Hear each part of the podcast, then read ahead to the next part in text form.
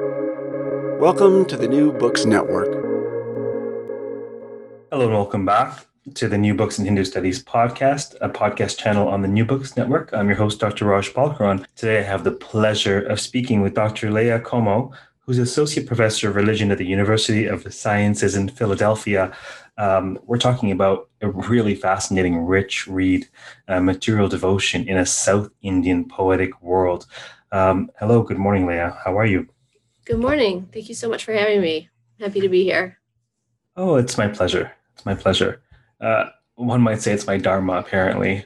Um, just prior to us hitting record, um, you were saying something really fascinating. And I thought we better get this on the air. Um, uh, what were you saying? I interrupted you actually.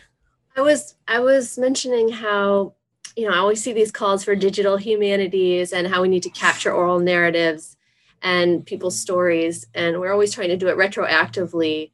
And that this series of the new books in Hindu studies is actually has it shows that Raj has foresight and that he's collecting these. You know, he's creating a corpus or you know a digital corpus um, really a library and it will become a scholarly anthology. If it uh, not already, I mean, it already is. I mean, we're listening to it as it is built, but um, yes, yes, really what we're building here.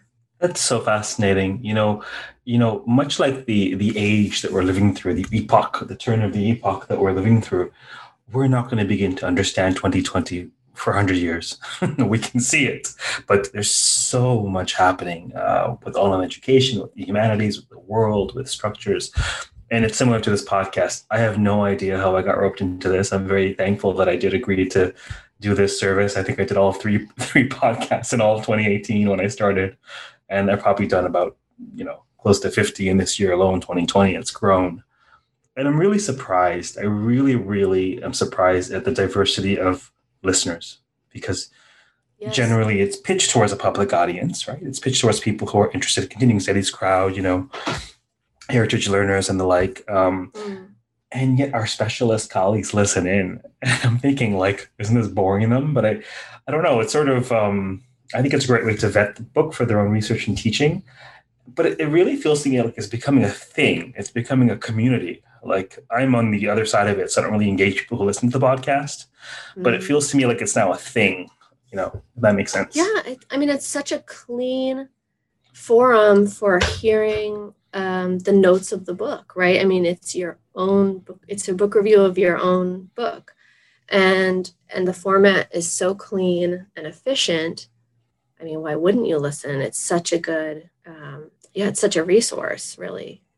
That's fascinating. And you can do it, you know, a lot of people have said you can do it as you're folding laundry, you can do it as you're preparing for class. I listen to it in between classes when I'm just pulling out readings and whatnot for my next class. So my brain, my hands are in teacher mode, but my brain is in research mode, and I can do that and kind of double my workload with this podcast. So it's amazing. Yeah. There are a couple of podcasts that I listen to, and obviously they're always, you know, while walking or, or, washing dishes or cooking or something. I never listen to this one because the perfectionist in me would not be able to sleep that night. Because this is very, it's not like this is my full time job. This is something I fit into a number of things where, you know, it's not like I sit there and rehearse questions all night and agonize over that. So it's very off the cuff, obviously, as anybody who listens knows. Um, your book is so interesting. I think I want to start with a question that I usually ask later, if at all. Can you tell us what your data is? What are you looking at for your book? Yes. Um, the data is several things, and this is what makes the book what it is. Um, so I'm trying to introduce this concept of the sensory corpus, and that is connecting text, a single text, if there's such a thing as a single text, all the intertextual references, and then the materiality of that text, whether it be the actual palm leaf manuscript or a mountain that is described in the literature. So all of that materiality is accumulated and that's intentional and that's the model of the book is to sort of accumulate and, and to sort of snowball all this information together as an intellectual exercise not as um, it, it gives you a framework to move anecdotal, so-called ev- anecdotal evidence from the field into intellectual an intellectual model for the study of literature. Um, so the data is 9th century Tamil devotional poetry, um, sculptures and iconography, grammatical treatises, hagiographies, temple inscriptions, modern commentary, um, temple architecture, and then contemporary observations about the life of the poetry and everything that has come out of the life of the poetry, um, all put together um, carefully and with intentional design. So, you are looking at uh, at uh, at, uh, at literature, right? You're looking at a literary work with an eye to what's happening in the world beyond that work. Would that be a fair assessment? I'm looking at the the literature and the world inside, the materiality of the world inside the literature. Um, again, like as they talk about mountainscapes and rushing waterways, but then also a um, characterizing that literature as something that generates more. So whether it be the kovai genre and all the kovais that come after it, or whether it be a sculptural tradition, or whether it be a performative moment. So it's not just the text, but all the little ripples and butterfly effects that come out of some, when you compose poetry. One of the it's it's a rich read. Uh, uh maybe I'll share a snippet of it. It's it's a very accessible sort of um, narrative style, really. So obviously a scholarly work, but it's a narrative style. It's a rich read. It, it pulls you in, and so that the style befits the content, which is wanting to pull you into a world uh, to, to, facilitate an experience. Uh, to my mind, one of the one of the typologies that plays in my brain is something I think originally might be from Umberto Eco, but it was this sort of typology was put on my radar by my brilliant advisor Beth Rohlman, um, who put into my conscious mind something I'd internalized, which was what I love to do is look at the world within the text. That's what I do. That's where I thrive. That's what I love to look at the narrative and understand that world and how it's functioning. And then there's the world in front of the text, right? And then there's the world behind the text. And your your study so um, so colors or even collapses that. It's fascinating because you're looking at you're looking at the ways in which the world behind the text and in front of the text are, are encoded in the text, the way in which the world within the text is impacting the world in front of the text and has impacted the world behind the text. And it's so, so interesting. So my typology isn't, doesn't work with a project like yours because it's so richly uh, interconnected. Um, tell us about this project. So, so how did you go down this path? Like, how did this come about? Yeah, I um I did my dissertation at Penn, um, at UPenn, and it was primarily a, a, literary and genre study at that point. And I was guided by Justin McDaniel, Daud Ali, Stephen Hopkins, um, and Sascha Ebeling at Chicago um, got me actually initially hooked into the Tirukkovayar. Um, but then after that, I, I was thinking about, you know, what is the book going to be and what's my contribution? And during my field work, I I just had such strong impulses with experience and materiality. It's I I wanted to include that material, and I and I didn't know how to include that material into an you know how do you speak about sculpture in a study of literature.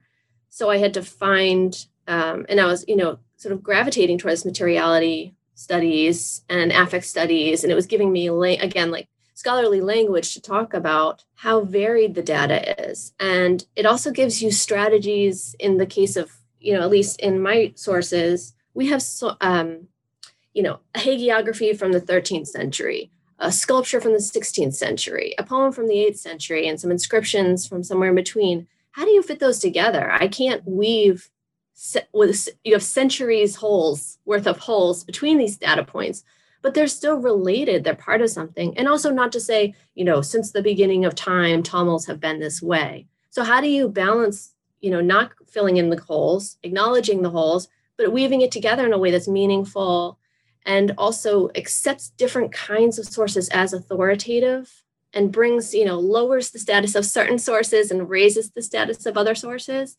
Um, so that's, you know, that's what I was thinking about. And I have to also acknowledge um, two other really important influences before coming to Penn, um, I did my master's at Duke with Leela Prasad.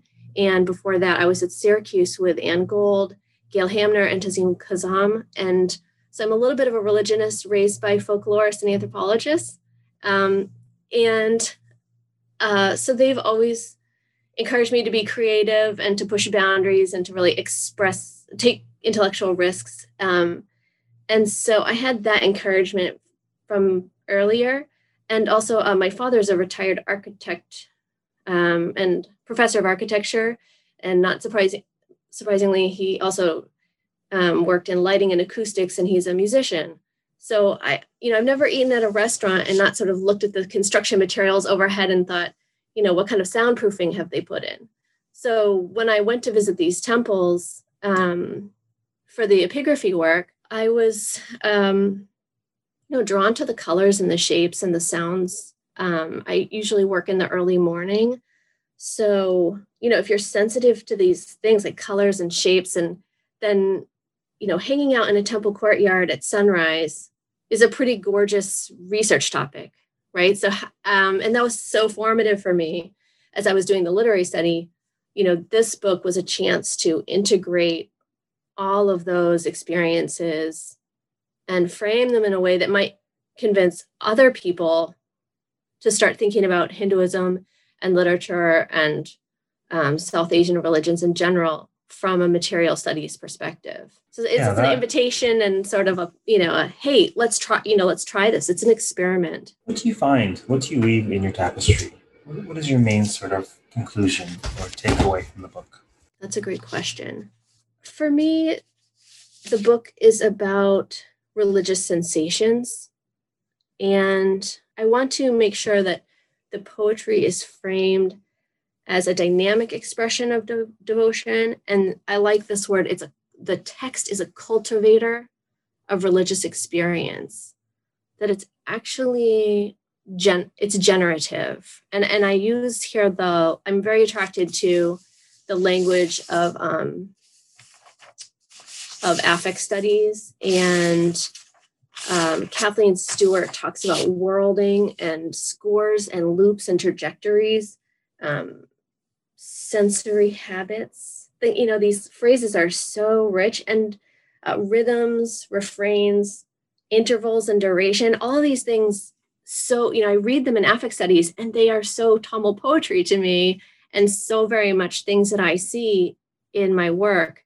So it's such, such a convincing match for me and so I, I i like the idea of working with material and not having to bring it beginning to end very little in the world actually works that way so the idea of intervals things that work and then things that get cut off or just die off just don't work out um, that's allowed for in affect studies and actually is considered part of how things accumulate so for me that that is the most uh, sort of the richest piece of the work um, which actually isn't mine. It's comes from affect studies, and then I integrate it into the data that I had. But but that's the piece that for me is is the significant work um, of the book. Tell us about this Tamil poem that you study and what you learn about it. Um, about the Tirukkovayar. Um, it's fantastic. It's you know attributed to Manikkavasakar. He's one of the four main Shaiva Bhakti saints, one of the Nalvar and it's 400 verses. Every verse has to mention Shiva in some fashion, it has to praise him. And it is also um, ahapural poetry. So it, it, has, um, it has its roots in Sangam or you know classical Tamil love poetry. So we have the hero and the heroine. We have the Thinnai landscapes, or the interior landscapes, as they've been made famous in Western um, Western Academy. Um, and, you know, interestingly, Manikkavasakar doesn't write himself into this poem all that much. Some of the other bhakti poetry, it's the poet figured as the heroine and and she, you know, laments and seeks out her, her desired lord. This poetry is not told in that fashion. The poet is kind of outside of the romance. And so it's a it's a proper sangam romance between a hero and a heroine. And then as they interact on the landscapes and they sort of lament and they chase after each other and they hide and plot to meet each other in the dark, all these things. Shiva is there in the background or sometimes in the foreground, depending on the on the verse. So they walk through, you know, meeting love at first sight. They plan with their friends and the confidant to meet. They eventually marry. And then at the end, the hero leaves the heroine, I think 93 times I counted, for various um, trysts and whatnot. He goes and works for the king, he goes for an education, he goes for other women who are more attractive or enticing than his wife. And and then at the end, um, well, there isn't truly like an end, but um, you know, it ends with a meditation on the hero being respectable and he has all the riches of the supernatural world. So uh, the poet works through all these phases of Akam love poetry, but again, the um, Shiva is sort of walking in the woods with them. He's pictured in the city, in 21 cities are named where he's there dancing, or he's in the temple, or he's in the hall at Chidambaram. And it's really just every single verse of the 400 has to weave both stories together. And then there's a third plane or landscape. This is from Norman Cutler. Um, the, the third sort of person in the room is the devotees who are not in the Akam love story and they are not gods, you know, so they're not in the same plane as Shiva and the people, the gods that he interacts with, Tirumal and Brahma and these these figures. Um, but then the devotees are there occasionally. They have melting bones. They sometimes they mess up and they don't follow Shiva. Um, and so those are the three three landscapes that Manikkavasakar designs in this poetry. You want to tell us a little bit about the structure of the book? Sure. Um, the the beginning of the book sets up um, the rules and structures of Akam literature and the the Tenai, the five landscapes, and how those different pieces work. And these become, you know, at the beginning, I have to say it starts a bit technical. I tried to make it accessible, but it is a bit technical um, because these works do have um, really long histories and very tight designs. So th- that's the natural part of the poetry. So I tried to bring people in to some of that structure that comes with Tamil poetry. And it is also the framework that makes the Tirukovayar legible. You have to know something about that love poetry to know what makes Tirukovayar special. And these become essentially the ingredients for the sense of religion that I argue is comes out in the poetry. So once you have those inherited tropes from Akam poetry, then we go into the landscapes and I take us to the 21 cities that Manikkavasakar actually names in the poetry and also include the um, uh, sorry, Podial Malai um, which is the, the mountain range in South India. And I talk about some pilgrimage maps and compare some of the poetry to his contemporaries, which would be Nammalvar, Devaram, and Tiruvasakam, which is attributed to Manikkavasakar as well. So usually when you get a book with Tirukovayar, and oftentimes it will also include Tiruvasakam because it's by the same poet. Um, so those pieces give you a sense of, you know, what were other people doing during that time, or what kind of stuff, what was he thinking about, or reading, or you know, setting other poets up to do next. So it puts it a little bit in context. And then the next chapter um, addresses the split between the hero, the heroine, the patron of the text, which is Varaguna, the Pandya king, and Shiva as heroes. There's two heroes in every Kovai the hero of the love story and then the hero of the text. In this case, Shiva is the hero of the text. Um, so I do a little bit of cataloging of just showing these are the characteristics that come out in these 400 verses. These are the things that the heroine does. These are the things that the hero does. These are Shiva's qualities. And just kind of show them back to back to see, you know, what does masculinity and femininity look like in this poem and then I close with the palm horse ordeal, which is um, a, it's a, a chapter that's used in a lot of Akam poetry. So there's lots of examples of palm horse ordeals. But in this one, the, the a horse is made out of, you know, palmyra palms, which are sharp. And then the hero is supposed to climb up on top of it and go through the village of the heroine who he loves and sort of make public his desire for her and there's a lot of shouting and hoopla and a lot of gossip surrounding the palm horse ordeal. And this is an important motif because uh, as he's sort of thinking about how we're going to do this, we, we got to get the stuff, we got to build it, we're going to make a real scene. He um, his friend tries to dissuade him from doing the palm horse ordeal. He's like, if you do this, everyone's going to be really upset. It's going to bring so much shame and discomfort to the village. Let's think of some other, some other thing to do. And one you, argument he makes to tell you not to do it is to say, you know, part of the palm horse ordeal is that you paint a picture of your beloved and you hang it up, you hold it up on a canvas so everyone knows who it is that you're there to see on your ride. And he says, You can't paint her. She's so beautiful. Her voice is like a flute. Her body movements are like a, you know, liana or a swan. Um, he has a couple other, she has her, her teeth are like pearls. So there's all these qualities that you can't capture in a painting or in a drawing.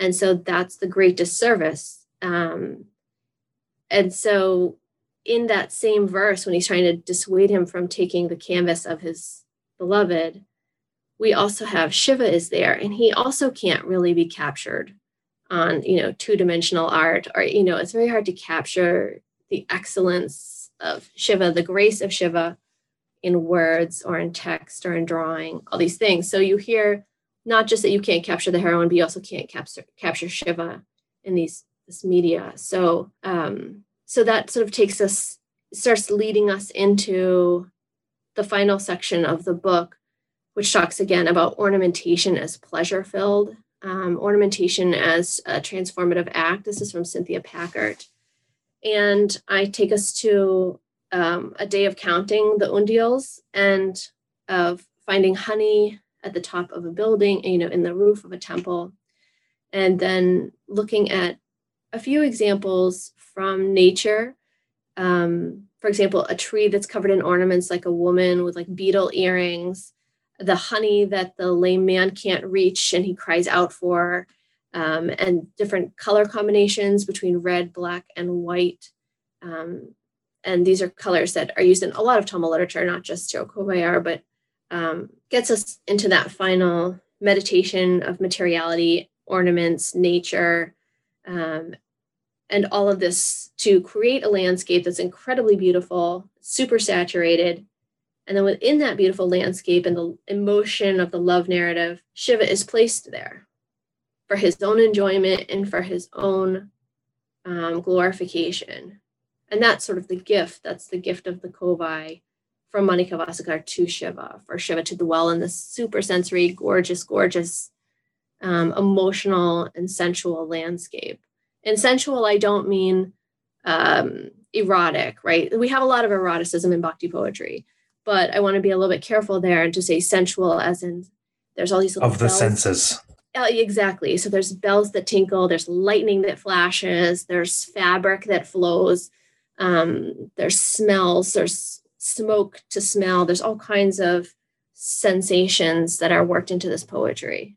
This sort of uh, awareness or, or the act of being attuned to such, would you say that um, this is uh, this is particularly important for, for scholars of this these sorts of texts, or would you say it's broader broader than that? And and within the Hindu studies world, while studying Hindu texts in general, um, one should be attentive to aesthetic dimensions. I think it's for everyone. Of course, I do. I think it's for everyone, not just text studies. Um, I wanted to do it in in the literary world because it's so rich in this particular example. But I think material studies has something to offer Hindu studies in general. And that and what I find compelling about it is, as I mentioned before, it, it does give legitimacy and authority to sources that may otherwise not make it into the book. Um, or that may not fit into a historical timeline or that may complicate a picture all of these things it's actually invites those things in and every piece of every source does not have to be perfect or or complete a complete whole for you to present it you're allowed to have um, data that is incomplete in affect give studies an, mm, give us ahead, an example of something that you've included that may not have otherwise been included, but for this methodology. Could you give us an example? Sure. I think um, the example from the the counting floor. So I went to Tiruparan Kundram to check out an inscription, and when I got there, there were you know 25 security guards and different executive officers there because it was a day that they were counting the donations from all the containers within the uh, within the precincts of the temple. And it was a complete surprise to me. It was not it was a serendipitous awesome hey you're doing this instead. I'll see what it is. Why not? And um so thankfully you know they invited me. They said if you want to stay and watch you can. And they emptied out all of the donation containers. And in fact actually followed them around as they emptied them.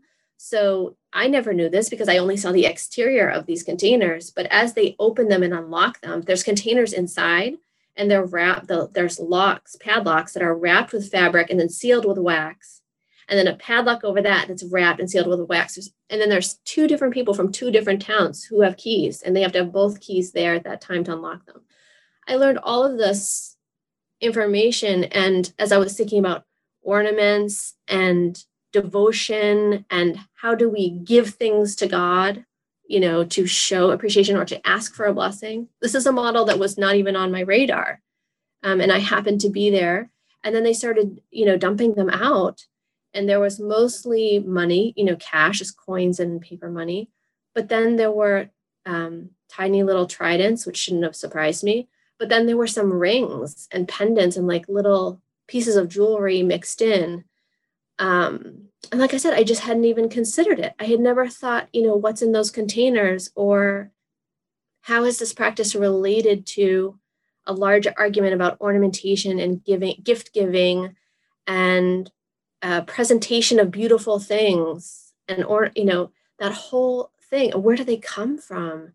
And and how did someone think, you know, I could give X number of rupees or I could give this ring? Like, how is that decision made? You know, how, how is that considered?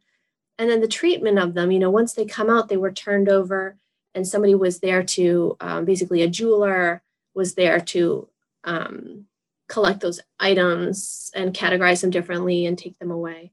Um, but that entire experience completely opened up what I thought about giving things to people or, or giving handmade things, giving natural objects. So, how would you include that in a study of 8th century Tamil literature? You know, I don't think it would fit in a, in that kind of a study. But and and also to admit, you know, that that scholarship comes from human beings, right? Like individual human beings and these sort of idiosyncratic paths. And you have intellectual family trees, but you also just sort of get what you get sometimes when you're doing your research. Sometimes you just can't get the outcome that you want or that you anticipated. So again, this um, the study of of this poetry as generative and, and an accumulation of knowledge, and accumulation of devotion and experience and giving and proximity and materiality. It's an it allows you to draw from that and to incorporate it into your scholarship instead of trying to block it out and say you know, that's just some strange thing that happened on that one day. But actually say, you know, some of the things that I saw that day actually influenced how I went back and finished reading verses 200 through 250. Um, I think it's a an ethical way of reading the poetry too, to sort of admit it came from me. You know, this book came from me, and I'm only one person, and these are my influences.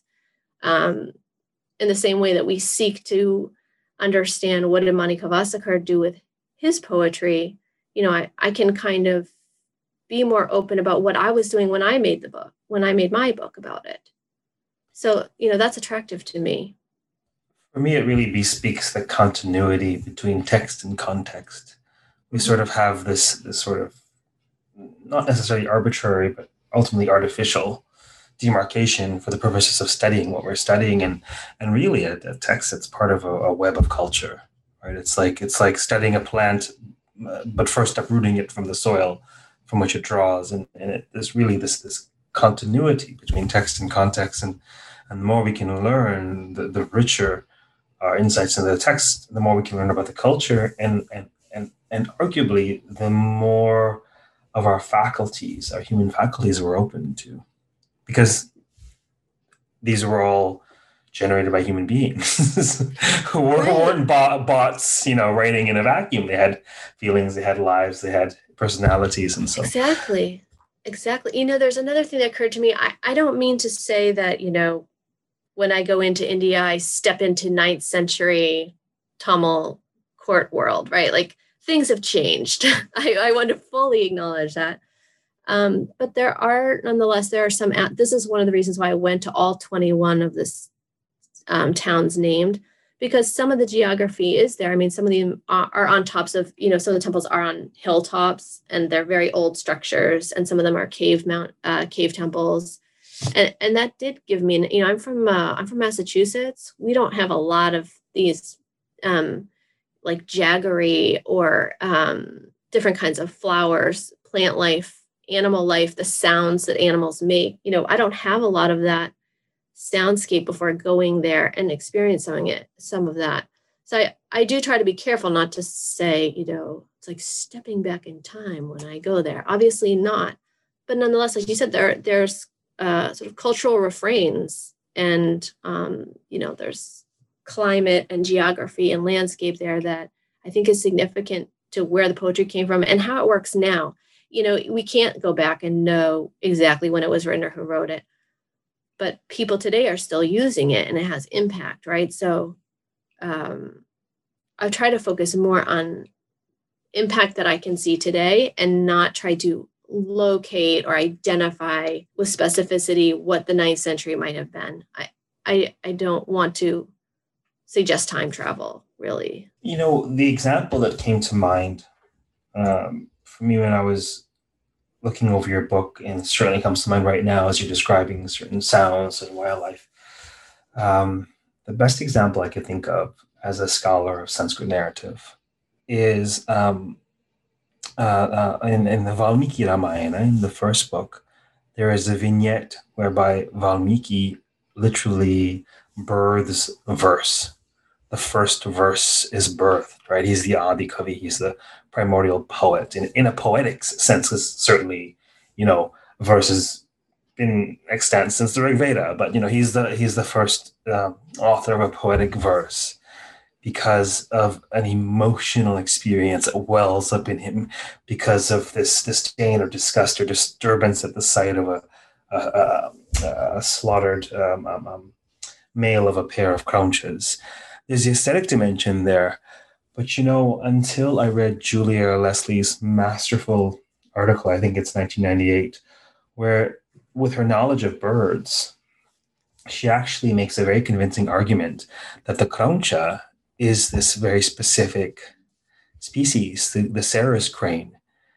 And unless you know, if if I think in my head crane or curlew, like you know, sure, okay, so someone, you know, someone slingshot a sparrow out of a tree, and that's sad. But when you see and behold the majesty and the dignity and the stature of this bird, when you are, are cognizant of the ways in which they relate to each other and they they, they pair bond, mm-hmm. when you actually behold one mourning for the loss of a mate, right. then the scene it, it's just we won't go back to 2500 years ago we don't know if there was a an historical Valmiki or not if that was uh, his or her name, but that knowledge of the Sarus crane, it so enriches the verse, and you so understand what Valmiki is is going through. By you know, it's like the royal couple, right? It's like Rama and Sita. It's like one's wailing over the other one, and unless and until you hear the wail of the crauncha, you don't understand why it goes ma nishada he nishada. He's just he's echoing back to the crauncha. And if you don't understand that, you're like, what is well, why on earth is this tradition celebrating this clumsy verse as this somehow this most important verse is very clumsy. It's not Kalidasa. Like what's what's so important? He is he is basically echoing the sound of the Sarus. And uh, for a textual scholar, I mean, I mean, one wouldn't typically go there. One wouldn't be studying birds and sounds of birds, but that's just an example that comes to mind that I think I think illumines uh, the point you're making. Yeah, I think so too. I mean, it, oh, bird falling like that is really heartbreaking. I could sort of was imagining it as you were describing it, right? And that that feeling is the feeling of the poetry, right? So we need we need to sort of slow that material reading to really appreciate the feelings and the movement of the poetry. I'm I also talk about um, movement a lot and sort of physically moving from place to place and the flicking of wings and the gushing of water. There's so much um, that and uh, sort of crashing waves. There are so many um, moments of movement in this poetry that I think are really important. If you've ever been stuck in an undertow at the beach or ha- been knocked over by water, it's extremely abrupt and disturbing. Um, and you know, there's these massive waterfalls in Kuttralam, and I actually have a photo of a Kuttralam waterfall in the book, and it's extremely anemic for what a waterfall can be in Kuttralam. I was just there at the season. I happened to take the photo at the season when um, the water was low, and so for for those who are you know have been there and see that picture, they're going to be thinking, you know, what does she put this picture of a little trickle? But for those who haven't ever seen the waterfalls in Kuttralam, maybe they will get at least some sense of the water falling through this hole in the rock. It's so beautiful. But these are other, you know, and more examples. Um, and also sort of this is a bit of the comedy of it is that if you are in tune with the waterfalls in Kuttralam, you will be again like a bit disappointed in the photo I included, but there are all these sort of little moments and um, gestures toward this this information. Again, these these are data points, right? It's not just like, oh, have you been to Kuttralam and the waterfalls are beautiful. This is actually information you need to really get into the poetry. Um, so, so, yeah, I'm hoping others. So what's the that way. Yeah. So speaking of others being moved in that way, and in particular others who are scholars of Hinduism, what is your call to them? I mean, we've touched on this, but what what are you inviting or calling folks to do? I mean, I don't want to I don't want to tell people who are scholars of one thing to become scholars of another thing. You know, I, I don't mean to prescribe we ought to do this now. That, you know, that's not even reasonable. And also, not everybody's inclined to focus on these topics. More, what I'd like to do is, I suppose, two things. One is that I would like to get this poetry at the table of material studies. It's, it's really an invitation to scholars of religion outside of Hinduism to see what is going on over here with us and the work that we're doing and to take start taking this into account as we develop what material religion is and how it functions um, and so i did want this work to be accessible to those people for scholars of hinduism um, i suppose i um, it's an invitation to to start considering this kind of material culture as useful for literary studies, but also material culture for material culture. I, um, I'm not necessarily, um, again, yeah, I'm not trying to sort of redesign what people are doing, but I think an awareness of materiality in the text is significant, you know, to how we read them. And I and I do hope that this is gives an option for people who have incomplete data or what we might conceive of as incomplete data and start thinking about that material as complete data or you know legitimate authoritative material towards our understanding of Hinduism and religion in South Asia. Fascinating. Um, is there anything else about the book that you hope we touch on?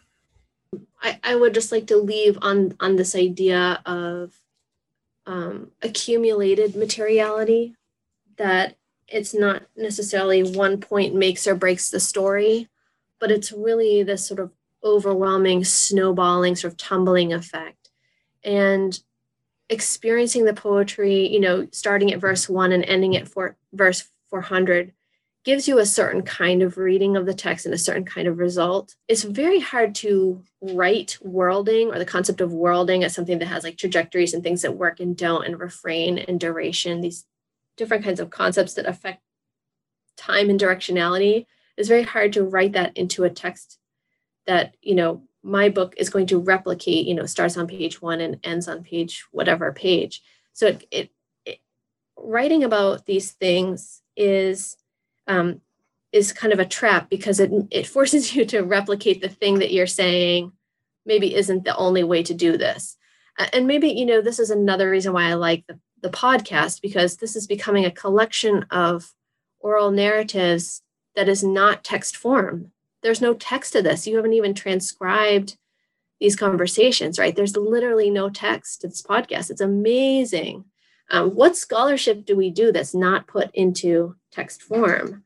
So, so I, I, you know, I'm still thinking about these things. I'm still thinking about in what ways has the book not actually achieved some of the things I wanted to, and in what ways is it an experiment? I hope some things catch on. I expect some people won't like some parts of it, and I'm open to that. You know, I'm curious to see what this book worlds and generates, um, and I'm open to it. I don't have a clear expectation, like you know where where it's headed or what impact it will have. Um, and it will probably surprise you 0% that my next project is on um, flowers in Tamil religious culture. And um, so I'm having a chance to take some of these things that were so apparent and exciting to me and sort of push them to the next level um, in this next project. Fantastic. Um, great. As I've said before on this podcast, um, good books are beginnings, not endings.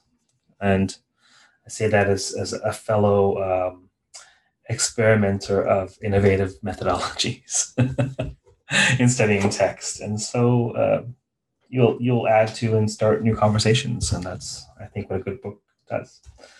Um, thank you for appearing on the podcast today. Thank you so much for having me. This is great. Thank you. Yes. So, for those of you listening, well, it's great having you. Uh, we've been talking with Dr. Leah Comeau about her fascinating new 2020 publication as part of the Bloomsbury Studies in Material Religion called Material Devotion in a South Indian Poetic World. Until next time, stay safe, keep reading, keep listening, and keep contemplating the interplay between material culture and poetics.